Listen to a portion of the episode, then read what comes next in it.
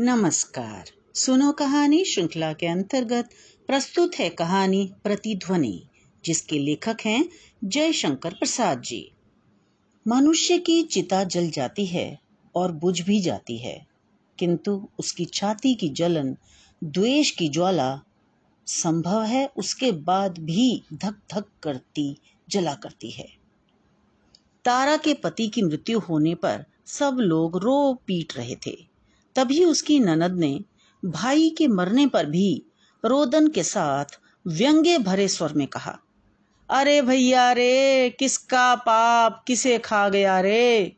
तभी आसन्न वैद्य ढेल कर अपने कानों को ऊँचा करके तारा ने यह तीक्ष्ण व्यंग्य रोदन के कोलाहल में भी सुन लिया था।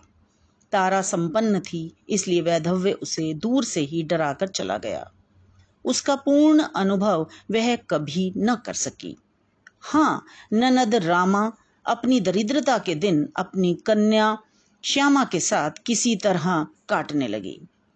कुछ समय बाद ही उसके पति की मृत्यु हो गई थी। दहेज में कुछ नहीं मिलना था, इसलिए श्यामा से कोई भी ब्याह के लिए प्रस्तुत न होता। श्यामा चौदह बरस की हो चली थी। बहुत चेष्टा करके भी रामा उसका ब्याह न कर सकी।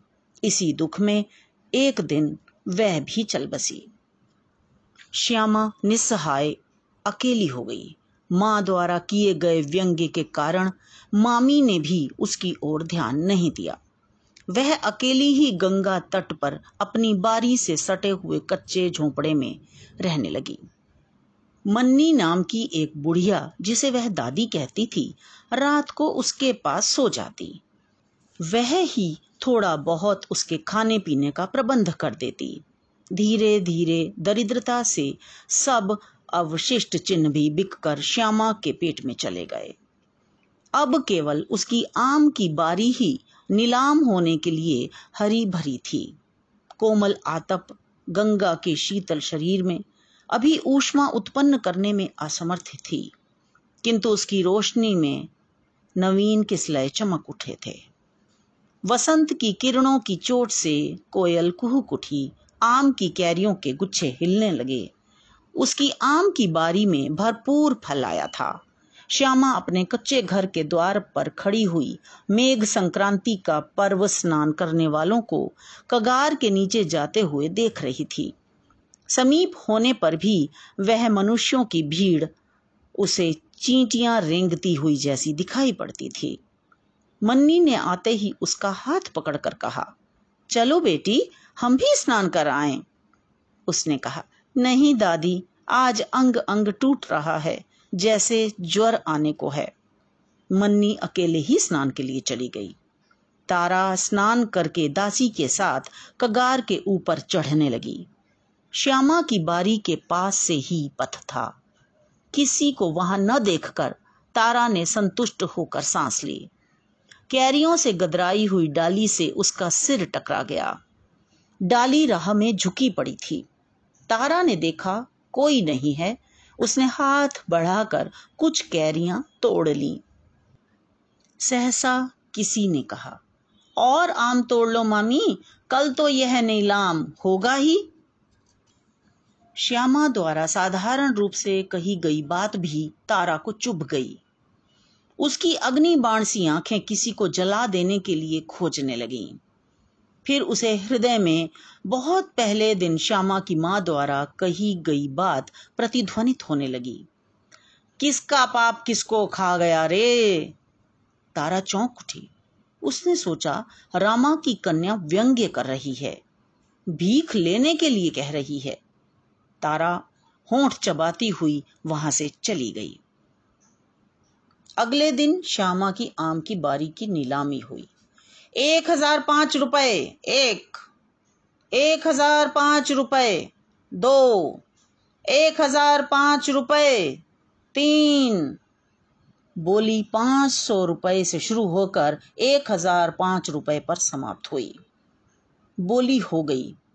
अमीन ने पूछा नीलाम का चौथाई रुपया कौन जमा करता है? एक गठीले युवक ने कहा, चौथाई नहीं, कुल रुपए दीजिए। तारा के नाम की रसीद बना दीजिए। यह कहकर उसने पूरा रुपया सामने रख दिया। श्यामा एक आम के वृक्ष के नीचे चुपचाप बैठी थी। उसे और कुछ नहीं सुनाई पड़ता था। केवल डुग्गियों के साथ एक, दो, तीन की प्रतिध्वनि कानों में गूंज रही थी। एक समझदार मनुष्य ने कहा, चलो अच्छा ही हुआ। तारा ने अनाथ लड़की के बैठने का ठिकाना तो बना रहने दिया। नहीं तो गंगा किनारे का घर और तीन बीघे की बारी एक हज़ार पाँच रुपए में। तारा ने बहुत अच्छा किया। बुढ़िया मन्नी ने कहा, भगवान जाने ठिकाना कहाँ होगा? श्यामा चुपचाप सुनती रही। संध्या हो गई। जिन पक्षियों का उसी अमराई में नीड़ था, उन पक्षियों का झुंड कलरव करता हुआ लौटने लगा। श्यामा चुपचाप बैठी रही। वह भूल गई कि रात गहराने लगी है। मन्नी ने देखा, बरसात की सी गीली चिता श्यामा की आँखों में जल रही है। मन्नी को साहस न हुआ कि उसे अपने घर चलने के लिए कहे। उसने सोचा कि ठहर कर आऊँगी तो इसे अपने घर लिवा ले जाऊँगी। परंतु जब वह लौट कर आई तो रजनी के अंधकार में बहुत खोजने पर भी श्यामा को न पा सकी। तो ये तो थी कहानी प्रतिध्वनि। मुझे आशा है कि आपको ये कहानी अवश्य ही पसंद आई होगी। इसे लाइक करें, दोस्तों के साथ शेयर करें और सब्सक्राइब करना बिल्कुल ना भूलें। तो मिलते हैं अगली कहानी में। धन्यवाद।